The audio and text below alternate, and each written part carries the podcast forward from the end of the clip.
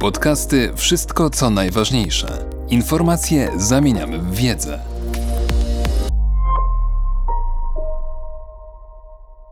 Alan Paul. 82 lata różnicy. Tylko Władimir Putin mógł zatwierdzić barbarzyńskie mordy jako część planu mającego na celu zadanie maksymalnego bólu i cierpienia narodowi ukraińskiemu. Podobnie jak Józef Stalin 82 lata wcześniej, skazując na śmierć Polaków w Katyniu.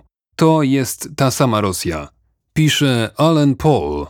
Od najwcześniejszych dni rewolucji bolszewickiej rosyjscy funkcjonariusze służby bezpieczeństwa używali terminu mokra robota na określenie krwawej jatki, w której prawdziwi i wyimaginowani wrogowie polityczni byli likwidowani przez zawodowych zabójców, a następnie potajemnie grzebani. Od leninowskiej Czeki po stalinowskie KGB kaci stosowali nakenschuss, strzał z pistoletu w podstawę czaszki wykonywany z bliskiej odległości. Tymczasem mokra robota Władimira Putina na północnych przedmieściach Kijowa to makabryczny spektakl, który może zobaczyć cały świat. W pośpiesznym odwrocie jego nieudolna armia przeprowadza egzekucje uliczne, by dokonać rzezi cywilów nie stwarzających żadnego zagrożenia dla Rosji, a także zastraszyć ludność. Jednak nic nie wskazuje na to, by złamało to ukraińskiego ducha, podobnie jak inni mieszkańcy Europy Wschodniej, Ukraińcy aż za dobrze znają rosyjskie barbarzyństwo. 82 lata temu Rosjanie wykonali mokrą robotę, do dziś okrytą hańbą i niesławą. Dopuścili się zbrodni katyńskiej, mordując na terenie zachodniej Rosji i Ukrainy prawie 22 tysiące polskich oficerów, podoficerów i strażników granicznych, aresztowanych podczas nazistowsko-sowieckiej inwazji w 1939 roku. Blisko 4 tysiące z nich zostało rozstrzelanych na południu od Charkowa, miasta, które od 24 lutego jest oblężone przez Rosjan. Aby uzasadnić inwazję na Ukrainę rozpoczętą wiosną tego roku, Rosjanie posługują się absurdami, podobnie jak w 1939 roku, kiedy to niesprowokowani zaatakowali wschodnią część Polski. Putin utrzymuje, że wkroczył na Ukrainę, aby zdenazyfikować jej przywódców. Dla porównania Stalin twierdził, że wysłał Armię Czerwoną do Polski, aby zapobiec wykorzystaniu przez osoby trzecie niepokojów społecznych wywołanych atakiem hitlerowskim z dnia 1 września 1939 roku. Zanim zbrodnia katyńska wyszła na jaw wiosną 1943 roku, niemiecka inwazja na Rosję zmusiła Stalina do zmiany roli. Sowieci zrzucili winę za masakrę na Niemców i zerwali stosunki dyplomatyczne z Polakami, gdy ci zażądali śledztwa Czerwonego Krzyża w sprawie mordów katyńskich. Przez całą II wojnę światową rosyjska dezinformacja nieustannie powtarzała katyńskie oskarżenia pod adresem Niemców. Rok po zakończeniu wojny podjęto nieudolną próbę zmiany tej wersji. Jeden z urzędników ambasady sowieckiej w Londynie stwierdził na prywatnym przyjęciu, że Armia Czerwona wysłała na Kreml oficera sztabowego, aby dowiedzieć się, co Stalin chce zrobić z polskimi oficerami, którzy byli wówczas przetrzymywani w obozach w zachodniej Rosji i na Ukrainie. Plan odesłania ich do okupowanej przez Niemców Polski właśnie upadł. Według pracownika ambasady radzieckiej Stalin cierpliwie słuchał oficera sztabowego, informującego, że jego przełożeni potrzebują konkretnych wskazówek. Kiedy oficer skończył mówić, Stalin napisał na kartce jedno słowo – zlikwidować. Z punktu widzenia przełożonych oficera sztabowego odpowiedź Stalina rodziła więcej pytań niż dawała wyjaśnień. Czy Stalin miał na myśli likwidację ludzi czy obozów?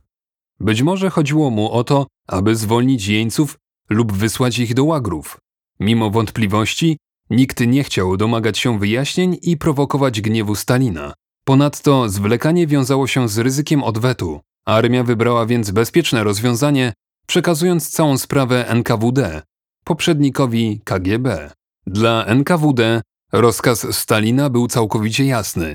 Mógł on oznaczać tylko jedno, że Polacy mają być natychmiast rozstrzelani. I tak właśnie się stało. Żaden oficer ambasady nigdy nie przekazałby takiej uwagi na bankiecie. Była ona mrożącym krew w żyłach przypomnieniem słów skierowanych przez NKWD-zistów do kilku Polaków ocalałych z obozów, w których przetrzymywano skazanych na śmierć. To był wielki błąd, powiedzieli funkcjonariusze, sugerując, że masakra była skutkiem biurokratycznych pomyłek, ale w Związku Radzieckim tak istotną decyzję mógł podjąć tylko jeden człowiek – Józef Stalin.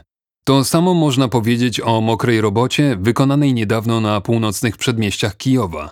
Tylko Władimir Putin mógł zatwierdzić te barbarzyńskie mordy jako część planu mającego na celu zadanie maksymalnego bólu i cierpienia narodowi ukraińskiemu, jego złamanie oraz zmuszenie go do poddania się. Prezydent Biden słusznie oskarżył Putina o zbrodnie wojenne i nazwał go mordercą.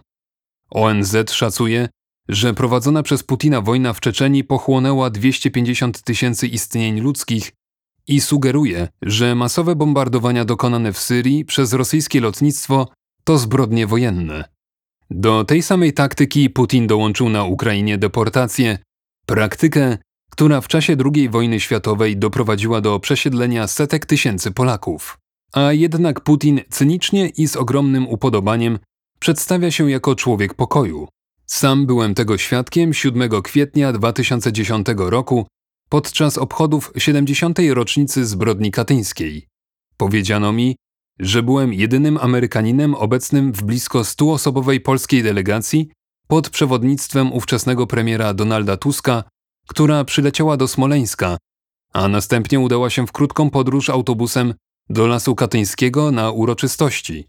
Wielu na Zachodzie uznało ten moment za przełom w stosunkach między Wschodem a Zachodem. Do takiego myślenia zachęcał Putin w swoim przemówieniu w Katyniu. Zaapelował do Polaków, by nie zrzucali winy za zbrodnie na naród rosyjski. 12 lat później jedno zdanie z przemówienia Putina nadal zwraca szczególną uwagę. Bez względu na to, jak jest to trudne, musimy podążać ku sobie, pamiętając o wszystkim, ale rozumiejąc, że nie możemy żyć tylko przeszłością. Słowa te stoją w całkowitej sprzeczności z działaniami Putina. Przez lata snuł pełne rozmachu rozważania na temat starych dobrych czasów, kiedy to Rosja stanowiła imperium. Aby wskrzesić dawną chwałę, podjął fatalną decyzję i zaatakował Ukrainę, ale w ten sposób tylko wzmocnił determinację Zachodu. Ukraińcy i Polacy aż za dobrze znają taktykę rosyjskiej agresji, dezinformację, propagandę, oszustwo, przewrót, sabotaż i szpiegostwo. O mokrej robocie nikt nie ma lepszego wyobrażenia niż oni. W putinowskiej wizji odrodzonego imperium nie ma miejsca na świadomość ogromu zepsucia tego systemu.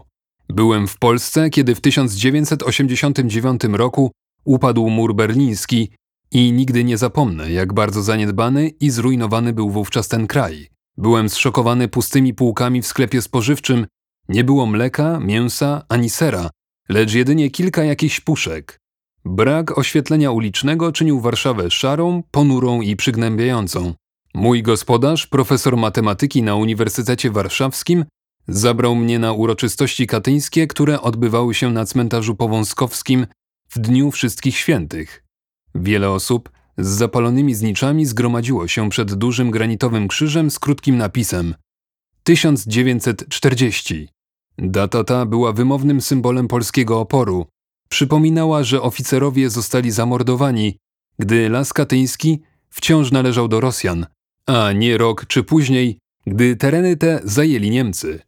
Kiedy słuchałem przemówienia Putina w Lesie Katyńskim, uderzył mnie jeszcze bardziej doniosły symbol tamtych zbrodni, na wpół skryty w posadzce dzwon wiszący przy ścianie pamiątkowej.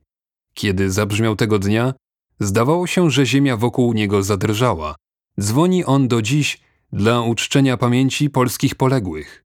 Jego stłumiony dźwięk powinien nam również przypominać, że Ukraina, Polska i cała Europa Wschodnia nie mogą istnieć samotnie, że Zachód musi pozostać zjednoczony w swoim postanowieniu, aby wolność mogła przetrwać. Podcasty Wszystko co najważniejsze. Czytał Mateusz Mleczko.